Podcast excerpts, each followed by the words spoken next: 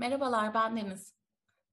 Merhabalar, ben de Olcay. True Crime Meçhule Giden Gemi podcast serimizin 38. bölümüne hoş geldiniz. Ee, bu bölümde sesim çok muhteşem olacak. Yani daha da iyi olacak. Zaten çok iyiydi, daha da güzel olacak diye düşünüyorum. Nasıl geliyor e, Deniz'cim sesim? Normal güzel sesine göre bir tık daha düşük ama yine harikasın. Enerjin de gayet yüksek. Daha nasıl teselli edeyim bilmiyorum. Geçmiş olsun bu arada. Teşekkür ederim. Çünkü biliyorsunuz ki e, biz ölmezsek e, bu yayını yapmak zorundayız. ancak ancak ölürsek yapmayız. Allah gecinden versin. Amin canım. ee, evet. Şimdi ciddiyetime geri dönüyorum ve dosyamıza başlıyoruz. 14 Şubat 2000 Shelby, North Carolina'dayız. Ee, bölge o günü yoğun fırtına ve sağanak yağış altında. Aslında Degree ailesi için harika bir pazartesi olması bekleniyordu. Ee, çünkü anne ve babanın evlilik yıl dönümüydü ve üstelik sevgililer günüydü. Ee, bir de tabii çok güzel geçmiş bir pazar gününün ertesiydi. Ancak e, sabahın ilk ışıkları etrafı aydınlatmaya yetmedi. Degree ailesi 14 Şubat 2000 gününün karanlığında çakılı kaldı. Yatağında uyuyor olması gereken 9 yaşındaki Aisha Degree hiçbir yerde yoktu, kaybolmuştu. Evet, e, Aisha'dan biraz bahsetmeye başlayalım. Aisha Degree 5 Ağustos 1990 doğumlu. Kuzey Carolina'nın Shelby ilçesinde annesi, babası ve kendisinden bir yaş büyük abisiyle beraber iki yatak odalı dubleks bir evde yaşıyor.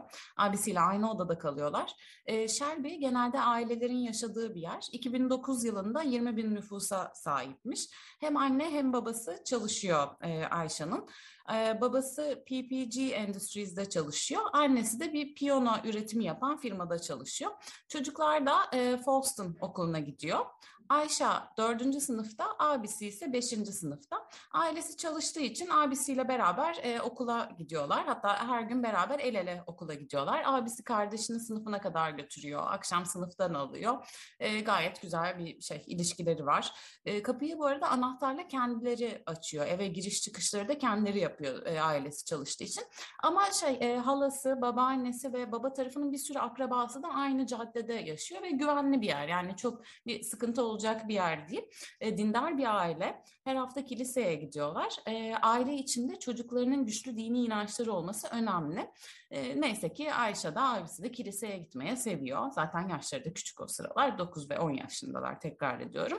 E, korumacı bir aile. Hatta e, kızın halası Ayşe'nin annesi yokken kapıyı kendisine bile açmadığını söylüyor halası. Yani aileden biri, aynı caddede yaşayan biri. Çünkü çocukların dışarıdan minimum bir etkiyle büyümesini istiyorlar. Ya şöyle söyleyeyim, 2000 yılındayız ama evlerinde televizyon yok. Çocuklarının telefonu yok, e, bilgisayar ve internette kullanmıyorlar. Hatta annesi internet kullanmamalarını yani çocuklarının kullanmamasını şöyle açıklıyor. Sübyancılar çocuklara hep internet aracılığıyla ulaşıyor. Bunu da televizyonlarda görüyoruz. Ee, ama yani çocuklar genel olarak mutlu ve başarılı. Yani şey baskıcı bir aile gibi gözüküyor dışarıdan ama çocuklar belki küçük olduğu için biz ya buna dair bir şey görmüyoruz. Ee, çocuğun bütün dersleri çok iyi. Okulda sadece bir gün devamsızlığı var. Ee, matematik ve fen derslerinde başarılı ama aynı zamanda çizmeyi de seviyor. Ee, büyüdüğünde illüstratör olma hayalleri var. Hatta o sıralar Sid Flashman'ın The Whipping Boy adlı kitabını okumayı yeni bitiyor, bitirmiş. E, bu kitap evden kaçan ama sonunda eve dönen e, bir grup çocuğun, iki tane çocuğun hikayesiyle ilgili. E, sessiz ve çekingen bir çocuk bu arada. E, köpeklerden ve karanlıktan korkuyor. Duygusal ayrıca. Duygusal olduğunu nereden biliyoruz? İzlediği filmlerden çok etkileniyor. Mesela Jack Nicholson'ın da olduğu Mars Attacks diye bir film var ya, onu izlemiş. O filmden sonra uzaylıların dünyayı ele geçireceğini düşünmüş. Gece hep e, kabus görmüş. Kalabalık karşısında konuşmaktan çok hoşlanmıyor. E, ama basketbol takımına katılıyor dördüncü sınıfa başladığı sene katılıyor. Ailesi çok mutlu oluyor hatta basketbol takımına katılmak istediğinde. Çünkü e, çekingen bir çocuk ama sporda da başarılı ve yani dört dörtlük bir çocuk aslında. Yani dersleri iyi, ders dışında hobileri var, bütün derslere akla eriyor, gayet yolunda. E, kaybolmadan son günlerine bir göz atalım Ayşe'nin. 11 Şubat Cuma o gün basketbol antrenmanı var. E, koça göre her şey normal. Hatta o gün şey e, okul üç gün tatil. Bir President Day öyle bir gün varmış Amerika'da. Ertesi gün 12 Şubat Cumartesi önceki gün antrenmandaydı ya bugün maçları var. Önce Ayşe'nin sonra abisinin basketbol maçı var. Bu arada Ayşe'nin takımı çok iyi. Bu sezon hiç kaybetmemişler. Ama bu maçtan Ayşe bir faal yapıyor ve bir şekilde ondan dolayı da olsa maçı kaybediyorlar. Ayşe çok üzülüyor hatta ağlıyor. Hakemin taraf tuttuğunu düşünüyor. Muhtemelen hayatında ilk defa kaybetme hissini yaşıyor. Çünkü yani proje çocuk gibi bir çocuk gayet başarılı bir çocuk. Ama çabuk atlatıyor. Bir sonraki maç abisinin. Abisinin maçında gayet ailesiyle e, gülüşüyor. Hayatına devam ediyor. Hatta o akşam yine aynı sokakta, aynı caddede yaşadığı halasına gidiyor. Halasında bir parti veriyor kuzenleriyle beraber. 15 yaşındaki kuzeni organize ediyor bu pijama partisini. Ee, bir sürü kuzeniyle beraber e, zaman geçiriyor. Akşam geç yatıyorlar, dans ediyorlar. Hatta normalde televizyon izleyemiyor ama burada yani gece geç saatlere kadar televizyon izliyorlar. O sırada popüler olan programları izliyorlar. Bütün kuzenleri de Ayşe'nin gayet iyi olduğunu, hatta maçla ilgili bir durumu da yani çok sallamadığını söylüyor. 13 Şubat pazar günü e, aile için klasik bir pazar. E, evine geri dönüyor ve kiliseye gidiyor ailesiyle. Ertesi gün sevgililer günü olduğu için anneannesi de küçük bir e, hediye almış Ayşe'ye, bir şeker. Onu veriyor Ayşe'ye, çok seviniyor. Sonrasında halasıyla öğle yemeğine gidiyor. Akşam fırtına çıkıyor bir de elektrik şebekesinin orada bir araba kazası oluyor. Bu yüzden elektrikler de gidiyor. Tabii ki fırtınanın da etkisi vardır. Burada çok emin olamıyorum ama akşam bir şekilde elektrik gidiyor. Normalde anne çocukları akşamdan yıkıyor okula gitmeden bir gün önce. Ama elektrik olmadığı için sabah erken uyanırım yıkarım diye düşünüyor. E, Ayşe beyaz geceliğini giyiyor. Hatta e, gece geç saatlere kadar e, kuzen çetesiyle takıldığı için yorgun. O yüzden erken saatte yatağa gidiyor beyaz geceliğiyle beraber. Babası da o akşam çalışıyor. E, shiftleri hep değişen bir işte çalışıyor. E, babası 12.30'da dönüyor. E, ertesi gün hem sevgililer günü hem evlilik yıl dönümleri olduğu için bir hediye alıyor. Bu sırada elektrikler de gelmiş. E, çocuklara bakıyor. Saat iki buçuk gibi de uyuyacak artık e, Ayşe'nin odasından bir ses duyuyor. Tuvalete gittiğini düşünüyor. E, bu arada daha sonradan öğreniyoruz ki abisi de Ayşe'nin tuvalete gittiği sesi duymuş. E, ama başka kimse bir şey duymamış. Yani tuvaletten döndüğüne dair bir ses de duyulmamış. Ertesi sabah oluyor. Sabah normalde altı buçukta uyanıyor. Çocukların alarmı altı buçukta çalıyor. Ama e, yıkanacaklar için, anne onları yıkayacağı için 5.45'te anne uyanıyor çocukların e, odasına gidiyor. Bu anı onun kendi cümleleriyle anlatmak isterim. Yatak odalarının kapısını açtım. Oğlum O'Brien her zaman uyuduğu gibi o yorganın altındaydı. Ona seslendim, uyandı. Ayşe'nin yatağında olmadığını fark ettim. Yatağın yanına baktım çünkü bazen geceleri korkup orada yatardı. Oğluma kardeşinin nerede olduğunu sordum. O da bilmiyordu. Kanepeyi kontrol ettim, alt katı kontrol ettim, mutfağı kontrol ettim. Evdeki her dolabı kontrol ettim. Odama girip üzerimi giyindim ve kocam Harold'a Ayşe'nin evinde evde olmadığını söyledim. Arabalarımızı kontrol ettim, orada değildim. Kocam belki de annesinin evinde olduğunu söyledi. Aradık, orada değildi. İşte o zaman panik moduna girdim. Yan tarafta bir araba sesini duydum. Ayakkabılarım olmadan dışarı çıktım. Kayınvalidemi aradım. Ona Ayşe'nin evde olmadığını söyledim. Bana hemen telefonu kapatıp polisi aramamı söyledi. Telefonu Harold'a fırlattım ve dışarı çıktım. Saat 06.40 gibi e, polisi arıyorlar ve polis eve geliyor. E, tabii etrafa hemen bakıyorlar. Evde e, herhangi bir zorla girişe dair bir iz yok. E, kan izi yok. Boğuşma izi yok. Kapı bir kere kilitli zaten. Yani her şey aslında her zaman olduğu gibi. Evde herhangi bir farklılık yok. Sadece baktıklarında kızın e, bazı kıyafetlerinin ve çantasının eksik olduğunu görüyorlar. E, K9 köpekleriyle arama yapıyorlar fakat e, yani bir, bir gece önceki korkunç fırtına hatta hala denilemiş fırtına ve yağmur sebebiyle e, köpekler herhangi bir koku alamıyorlar. Ve işte normalde tabii işte Deniz'in az önce anlattığı gibi çok böyle yani düzgün bir kız Ayşe ve şey de yani yataktan kalktığı gibi yatağını yapıyor normalde. E, ama bu kez e, yatağı da yapılı değil, dağınık bir halde. E, mahalledeki çoğu kişi e, az önce dinlediğiniz üzere e, bu ailenin ya akrabası ya da çok yakın komşuları, tanıdıkları, arkadaşları. Anne tabii böyle e, apar topar dışarı çıkıp çığlık çığlığa e, herkese haber verince daha saat 7 gibi e, 60 kişiye yakın e, insan toplanıyor evlerin etrafında ve hemen e, aramaya başlıyorlar Ayşe'yi. Kilisedekiler de geliyor. E, polis de devreye girince helikopter e, aramaya başlıyor. televizyon kanalları geliyor işte bölge bölgedeki lokal televizyon kanalları. E, ilk başta tabii hemen ilk aklımıza gelen şey e, aileden şüpheleniyor her şey polis. Ama çok hızlı bir şekilde soruşturmayı yapıp hemen eleniyor. Yani ailenin herhangi bir e, ilgisi, alakası konuyla ilgili bir durumu yok. Zaten hemen yalan testine de giriyorlar ve geçiyorlar e, burada.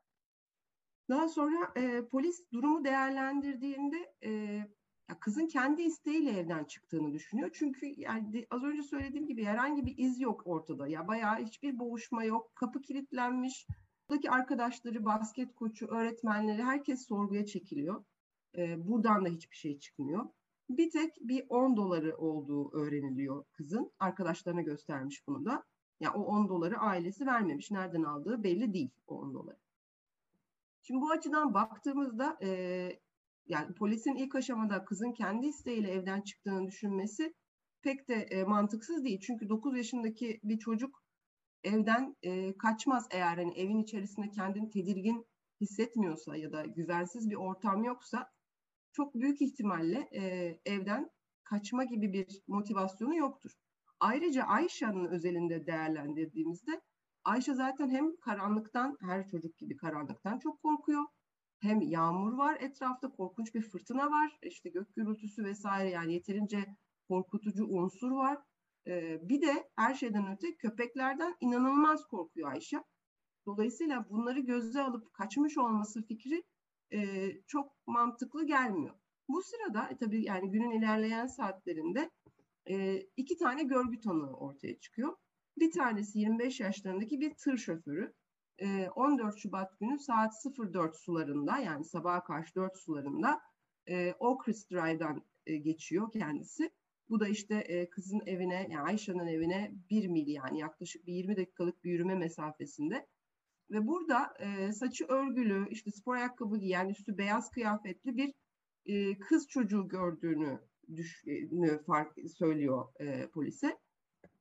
Fakat e, işte kendisi bir tur atıp tekrar ona yaklaşmaya çalıştığında kız muhtemelen ürktüğü için e, yoldan sapıp başka bir tarafa doğru gidiyor ve nereye gittiğinde bulamıyor bu görgü tanığı tır şoförü.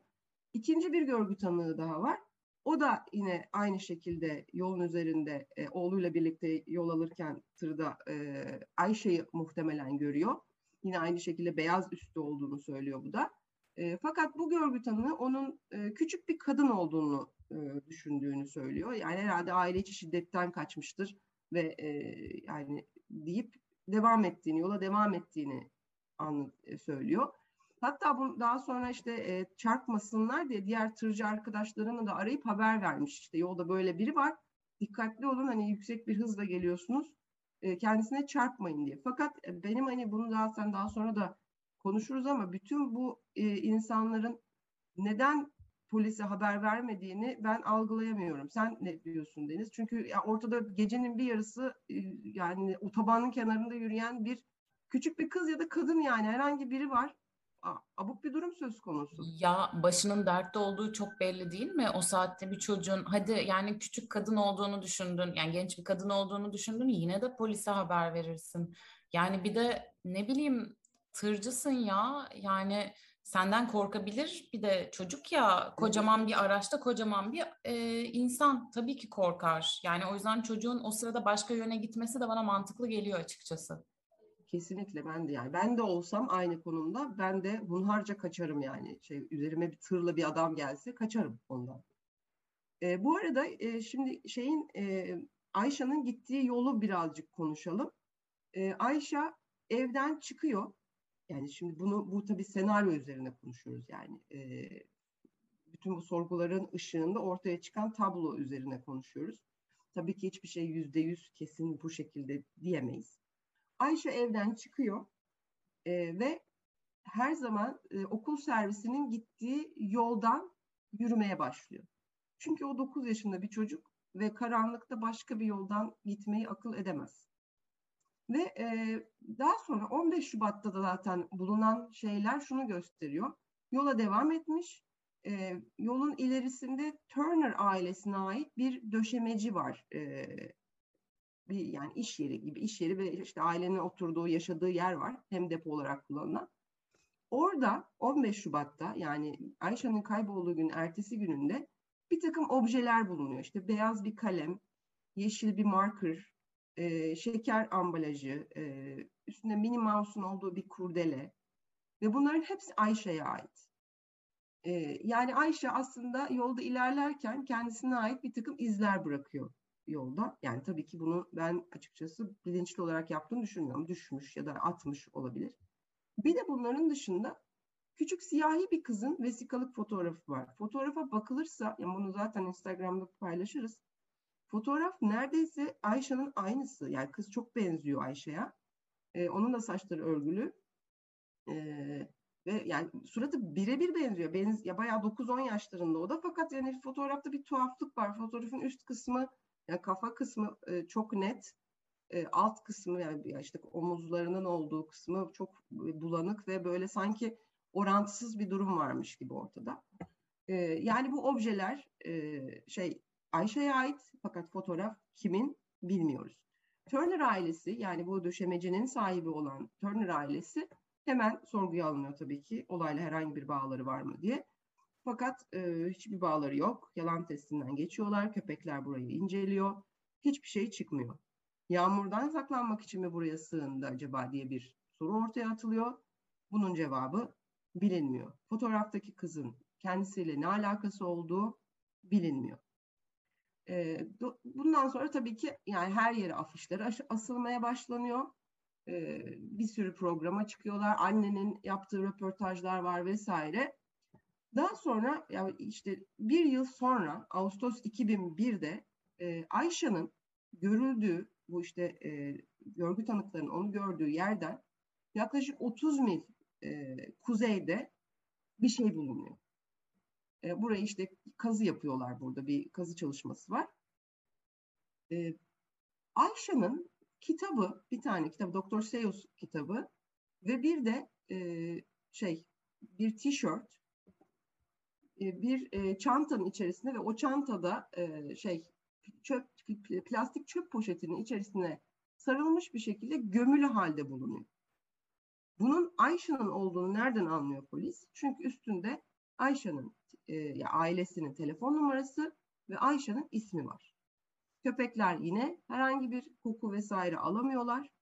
Fakat tabii ki bu koskocaman bir e, soru işareti olarak e, yani olayın göbeğine yerleşiyor. Ve işte bundan sonra şu soru ortaya çıkıyor. Ee, Ayşe'nin kendi isteğiyle evden çıktığı düşünülüyordu. Fakat bu e, kitap ve işte tişörtün olduğu çantayı kim gömmüş olabilir? Ayşe mi? 30 mil ileride yaklaşık yani neredeyse 2 saatlik bir yürüme mesafesi. Kuzeyde okulundan yani okulundan bayağı bir ileride. E, Ayşe'nin okula gittiği varsayılıyor çünkü biz teorilerde onu tekrardan inceleyeceğiz. E, o zaman bu, burada bir üçüncü kişinin acaba e, dahiliyeti mi söz konusu burada diye bir e, soru ortaya çıkıyor. Fakat hani çok da fazla bir bilgi vermiyor bu aşamada bize e, polis teşkilatı. Evet şimdi bu e, kitap e, bu işte o gömülü yerden çıkan şeye bir bakalım. İşte bir tane kitap okulun kütüphanesinden alınmış ama Ayşe almamış. Kimin aldığı da belli değil. E, işte bir Doktor Seuss kitabı. E, bir de New Kids on the Block e, diye bir müzik grubunun e, konser tişört. Yani konser için bastırılmış bir tişört. Hani nispet e, tam böyle çocuk tişörtü gibi düşünmeyin. Böyle uzun bir e, yani aslında bir çocuğun üzerinde gecelik gibi durabilecek bir tişört. Beyaz üstüne grubun işte bir resmi e, konser resmi e, duruyor. Ve e, yani 2001'e geldiğimizde yani bir yıl sonrasında elimizdeki veriler sadece ve sadece bu şekilde arada bir kişi çıkıp bir mahkum işte ben ona çarptım otobanda çarptım yanlışlıkla sonra da gittim işte yakınlarda bir Moss Lake, Moss Gölü var ona attım falan diyor ama bu tamamen asılsız çıkıyor. Ee, buradan herhangi bir şey çıkmıyor. Bir yılın sonunda geldiğimiz noktada e, bu olaydan en çok abisinin etkilendiği görülüyor. Çünkü O'Brien yani bir yaşın bir yaş büyük e, Ayşe'den çok kötü günler geçiriyor daha sonrasında ve şey e, çok yoğun bir psikolojik destek almaya başlıyor. Buradan sonraki gelişmeler 2016 yılına kadar uzanıyor. Şimdi onları anlatması için sözü Deniz'e bırakıyorum. Evet, e, 2016'da 2016'da yeni bir e, bilgimiz var aslında. Bu bilgiye nasıl ulaştık? Aslında şöyle, e, eski davaları muhtemelen dijitale geçirirken, yani e, şey kağıt üzerindeki şeyleri dijitale geçirirken polis tekrardan davaya bakıyor. Bu arada bu dava hala aktif, 2016'da da aktifti. Ve o sırada e, başka bir tanık olduğunu fark ediyorlar ve bu tanık bir tane arabayı teşhis etmiş. Ama daha önceki polis bununla pek de ilgilenmemiş. Yani şu an elimizde e, Ay, Ay, Ayşe'nin kaybolduğu gece binmiş olabileceği bir araba hakkında bilgi var. Araç 1970'lerin başından bir Lincoln Mark 4 veya koyu yeşil e, tekerlek yuvaları paslanmış bir Ford olarak tanımlanıyor. E, bunun dışında da başka bir detay vermiyorlar aslında. Aslında bu da biraz garip geliyor bana yıllar sonra yani 2001'den 2016'ya 15 sene. 15 sene sonra bir anda aslında bir arabaya da binmiş olabilir gibi bir e, şey ortaya çıkıyor. Ama belki de birinin peşindelerdi onu ürkütmemek için yaptılar diyeceğim ama 15 sene neyse yapacak bir şey yok. E, 2020'de de yani geçen sene de e, polis hala bir beden bulmadığı için Ayşe'nin canlı olabileceği ihtimali de düşünülüyor ve bugün yaşıyorsa nasıl görünebileceğine dair 30-31 yaşlarında olsa e, olacaktı eğer yaşıyor olsa yani belki yaşıyordur inşallah yaşıyordur e, bir fotoğraf yayınlıyorlar. Evet buradan teorilere geçebiliriz. Öncelikle şunda hem fikiriz muhtemelen. Ayşe evden tamamen kendi isteğiyle çıktı. Değil mi Olcay? Evet, aynı fikirdeyim. Ben de aynı şeyi düşünüyorum. Çünkü bunun aksi yönünde hiçbir kanıt yok. Ee, evet. O zaman Ayşe'nin evden tek başına çıktığını düşünelim. Sadece Ayşe'nin evden çıkması ile ilgili motivasyonu ile ilgili şöyle bir soru işareti var. Acaba biriyle buluşmak için mi çıktı? Çünkü bir arkadaşıyla olabilir. Yani arkadaşıyla 14 Şubat partisi yapacaktır belki. Ya da e, bir gerçi 9 yaşta çok küçük böyle şeyler için ama işte hoşlandığı bir çocuk vardır ya da bir parti vardır ama tekrarlıyorum 9 yaş çok küçük. Sadece kafamda şöyle bir soru işareti var. Ayşe'ye nasıl ulaşıldı tabii internet kullanmadığı için bu da ayrı bir e, soru işareti. Ama sadece karanlıkta ve fırtınada e, korkunç bir fırtınada dışarı çıkması aklıma yatmadığı için şeyi düşünüyorum. Acaba biri biri onu dışarıda mı bekliyordu ya da bir kandırmaca mı var diye ama sanki biri de onu alacak olsa Hı, otobana kadar yürü seni oradan alacağım demez. Yani acaba dışarıdayım diye şaka mı yaptı diye de bir saçma da olsa bir teorim var bu arada. Ne diyorsun? Ya ben çok öyle şeyi düşünmüyorum. Yani Ayşe'nin hani çizilen profil gereği e, bunu böyle hani biri beni dışarı çağırdı ben de gideyim diyecek bir çocuk olduğunu e, düşünmedim ben hani okuduğum ya da işte dinlediğim şeylerde.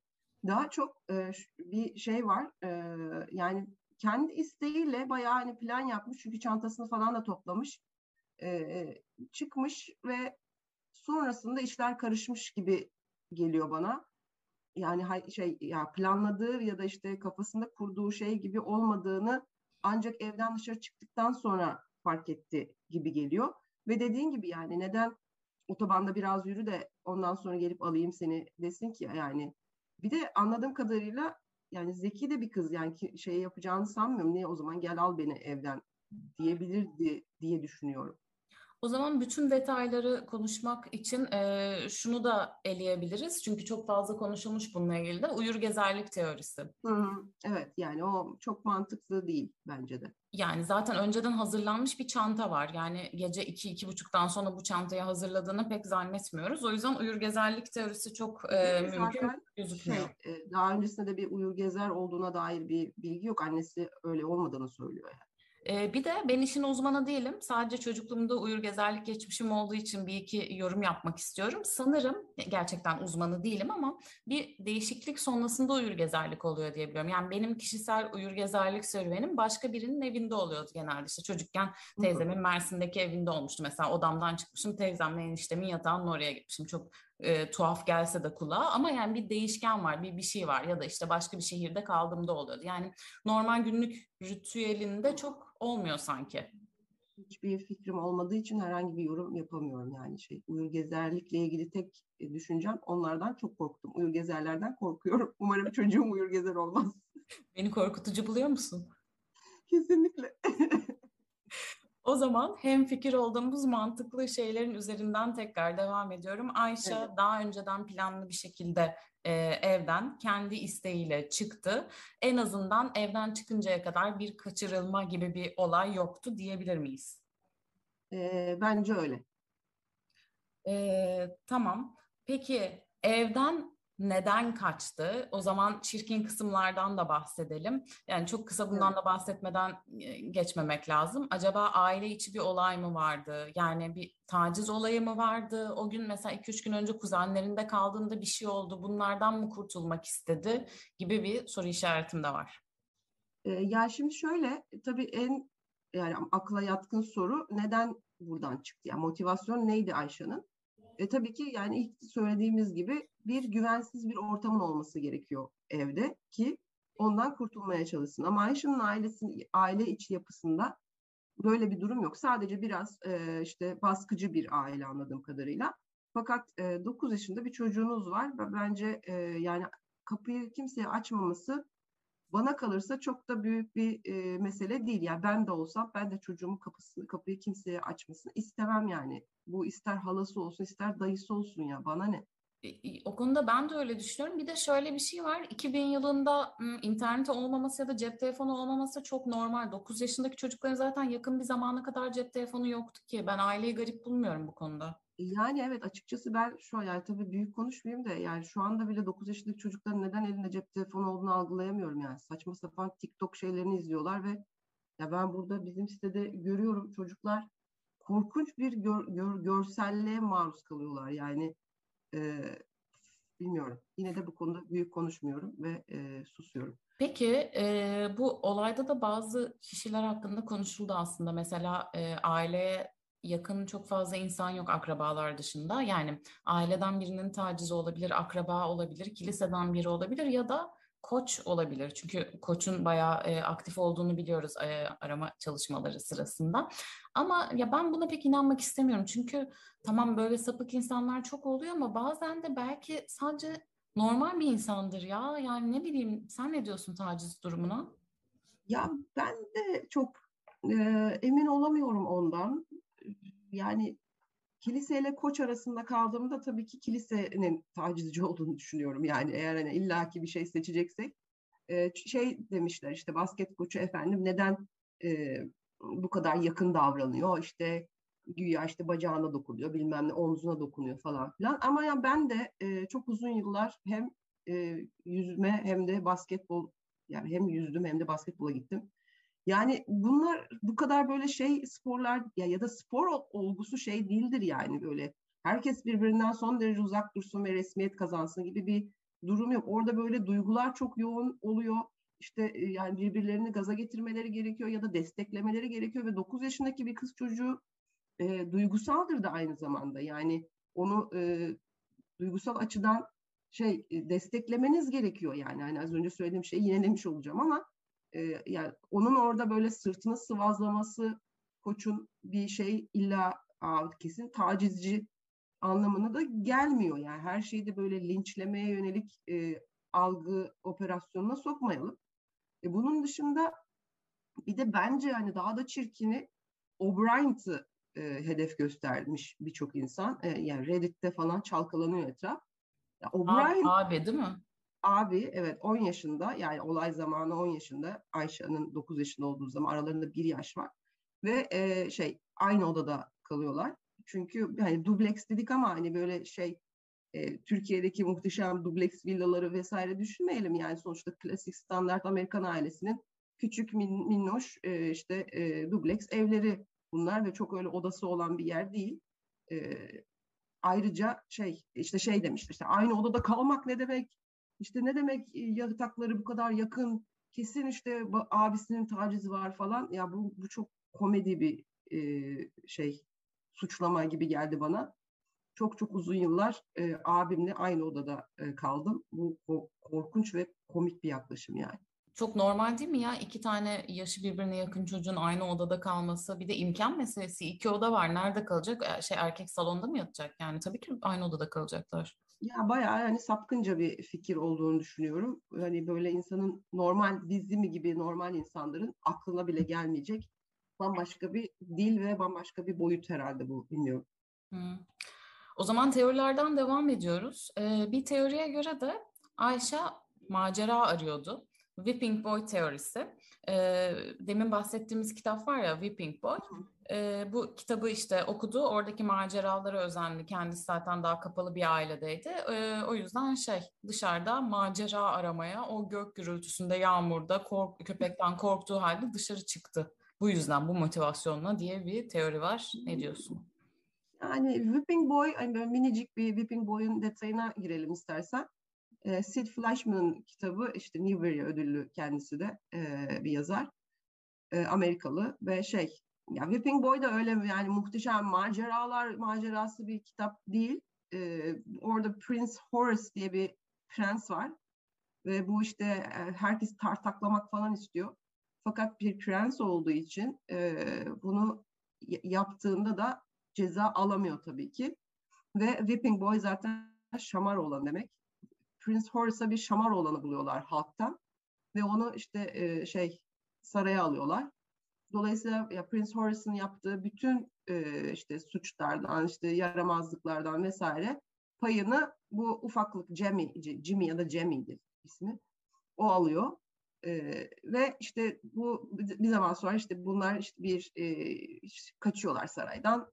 Fakat yani bayağı korkunç adamların eline falan düşüyorlar yani.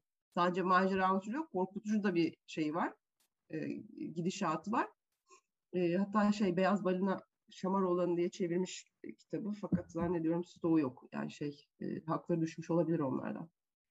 Evet, Her hakları neyse. düşmüş. Tam bir yayıncı olarak e, yine terimler kullanıyorsunuz Olcay Hanım.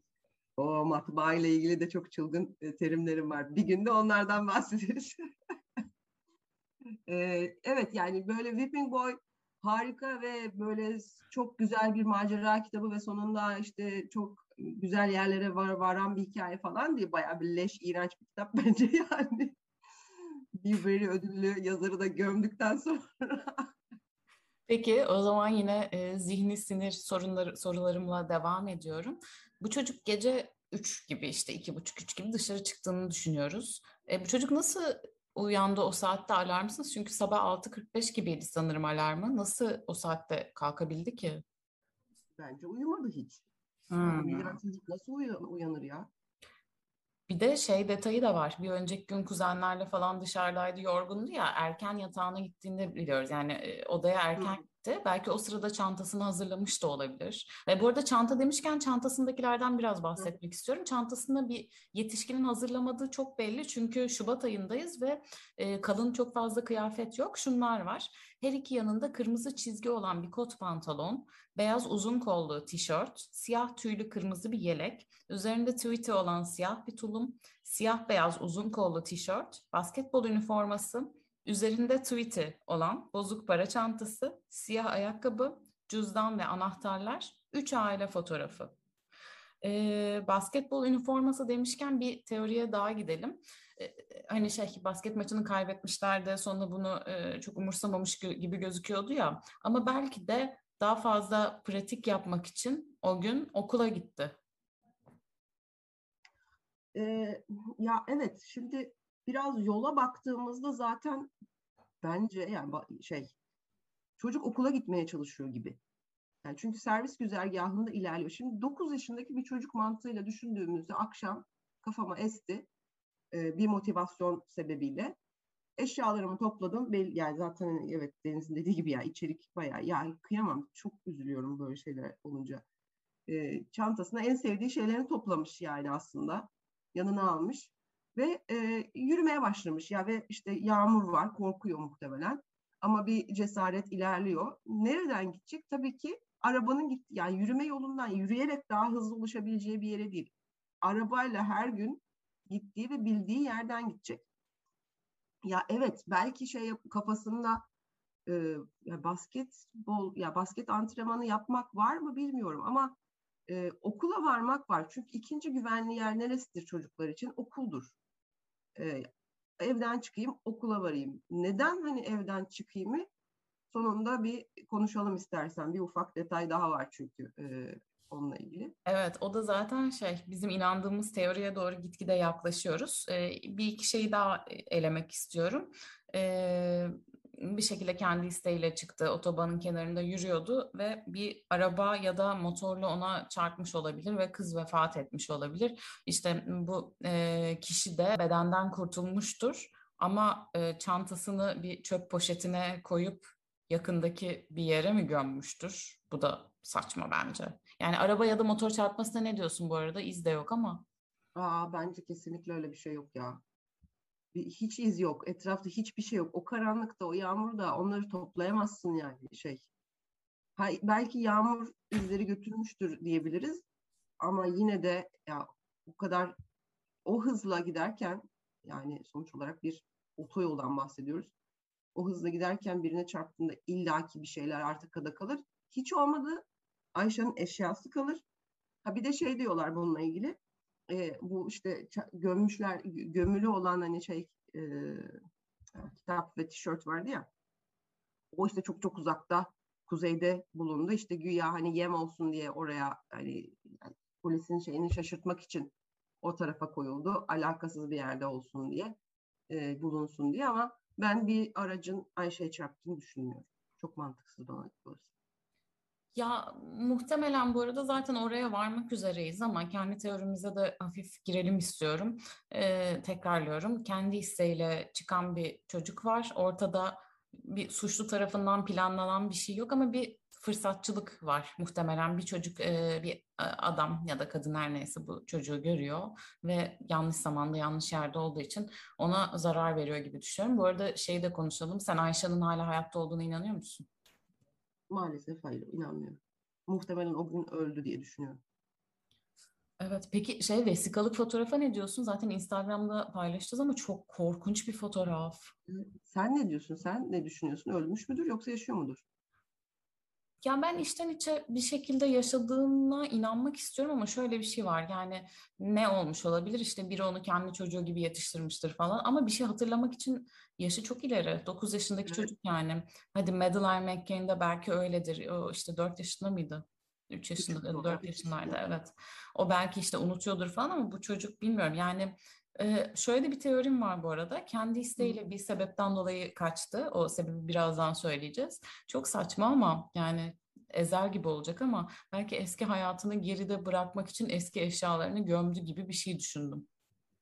Hmm. O ya kadar bir, komplike düşünür mü ya çocuk? Ya ama çocukken bir şeyleri gömmez miydik ya sonuna çıkartacağım bunu hazine sandım bilmem ne falan. Ya öyle diye. öyle gömersin de çok uzakta çıkıyor ya. Benim evet. derdim mesafeyle alakalı. Yoksa kesinlikle bence de hani çocuk gömer. Yani bir şeyi illaki e, sonra bulayım 18 yaşındayken bulayım gibi bir şeyle gömer ama çok çok uzakta. Niye o kadar uzakta? Evet. Vesikalık e, fotoğrafa fotoğraf, ne diyorsun burada? Fotoğraf, fotoğraf yani hiçbir fikrim yok. Sadece şöyle bir hani bilgi var onunla ilgili. Bu e, şey Tweetili bozuk para çantası var ya onu işte kazandığı bir e, maçın üzerine miydi ne öyle bir şeydi. E, bir onun üzerine bir ödül seçmesi isteniyor. O da işte gidiyor bu tweetili bozuk para çantasını alıyor ama bunlar şey e, okulun ikinci elcilerden aldığı e, eşyalar. Yani daha önce kullanılmış eşyalar. E, hani bir şeye teoriye göre o bozuk para çantasının içindeydi bu vesikalık fotoğraf ve hiçbir alakası yok e, Ayşe'nin case'iyle yani dosyasıyla alakalı, davasıyla alakalı. E, yani bir, bir ihtimal Ayşe'nin bir yani mektup arkadaşı vardı. Mektuplaşıyorlardı ve onlar birbirlerine işte fotoğraflarını gönderdiler. Ayşe giderken o fotoğrafı da yanına almak istedi. Bir ihtimalde ta, sadece kendisine çok benzediği için yolda gördü ve işte ne bileyim düşmüştür, yolda görmüştür, o da almıştır. Yani o da alabilir yani çocuklar böyle şeyler yaparlar çünkü.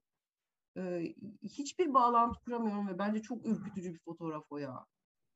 Ya evet ama belki gerçekten hiçbir şey değildir. Ne bileyim kızın saçını beğenmiştir. Saçı onun gibi Hı-hı. olsun istiyordur. Yanında taşıyordur. Bir noktada ne bileyim küçükken onun yaşlarındaki odamı düşünüyorum. Her yerde şey e, beğendiğim işte kadınların işte grupların fotoğrafları vardı. O yüzden öyle bir şey de olabilir. Sadece fotoğrafı tekrar ediyorum bunu çok biliyorum ama paylaştığımızda siz de göreceksiniz. Baya creepy yani. Evet, evet işte böyle işte kafası vücuduna göre daha büyük. Ee, ve işte dediğimiz gibi yani bir tarafı net bir tarafı bulanık. Yani tamam hani eski bir fotoğraf ama sonuçta 2000 yılındayız yani. E, 1960'ta da değiliz. Bilmiyorum hani acaba eski yok ama ailesi de şey yapmıyor. Hani bizim ailemizden birinin eski bir fotoğraf falan da demiyor. Ya bir yerden böyle hoşuna gitti yani onun eskiliği ve işte e, değişik geldi ona. Hiçbir fikir, başka bir bağlantı kuramıyorum yani vesikalıkla ilgili. Peki kendi teorimize gelmeden önce son bir şey daha soracağım. Hani e, bu çocuğun diğer eşyaları da gömülü olanlar değil. E, ertesi gün bulunuyordu ya 15 Şubat'ta bir e, şey e, e, ailenin evinde. O aileyi evet. tanıyor muydu? Acaba oraya burası güvenlidir diye mi geldi? Yoksa atıyorum tırcıdan kaçarken oraya mı gitti? Bence tanımıyordu ya. Tırcıdan kaçtı orada. Tırcıdan kaçtı. İşte yağmur falan yağıyordu. İşte şekerlerini yiyeyim bari en azından şuraya sığınayım de dedi o ailenin de yani hiçbir alakası olduğunu düşünüyorum ki zaten çıkmıyor şeyde. Değil mi? Sen ne diyorsun orada? Yok ya onlardan bir şey çıkmıyor. Onlar da zaten yalan testine falan Hı. girmiş. Bir de ne bileyim ort ertesi gün ortaya çıkınca hemen kanıtı polise teslim ediyorlar ya ben şüpheli bir şey olduğunu düşünmüyorum. Bence de aynı fikirdeyim. O zaman teorimizi destekleyecek bilgiyi söylüyorum. Ee, aile aslında o gün evlilik yıl dönümleri dışında bir şey daha yapacakmış. Aile evlerini değiştirmek istiyormuş. Evlerini satıp yeni bir ev almak istiyormuş ve işte taciz falan dedik ya ya da işte çocuğu rahatsız edici bir şey olabilir. Aslında o kadar büyük bir şey olması gerekmiyor bir çocuğun büyük yaşaması için. Yani bu çocuk yaşadığı yeri seviyordu, hayatı gayet yolundaydı, bir çevresi vardı, çocukluğundan beri buradaydı ve belki de ailesine tepki olsun diye yani buradan hiçbir zaman gidemeyeceksiniz demek için evden kaçtı. Nitekim aile şu an 2021 yılındayız hala o evde yaşıyor.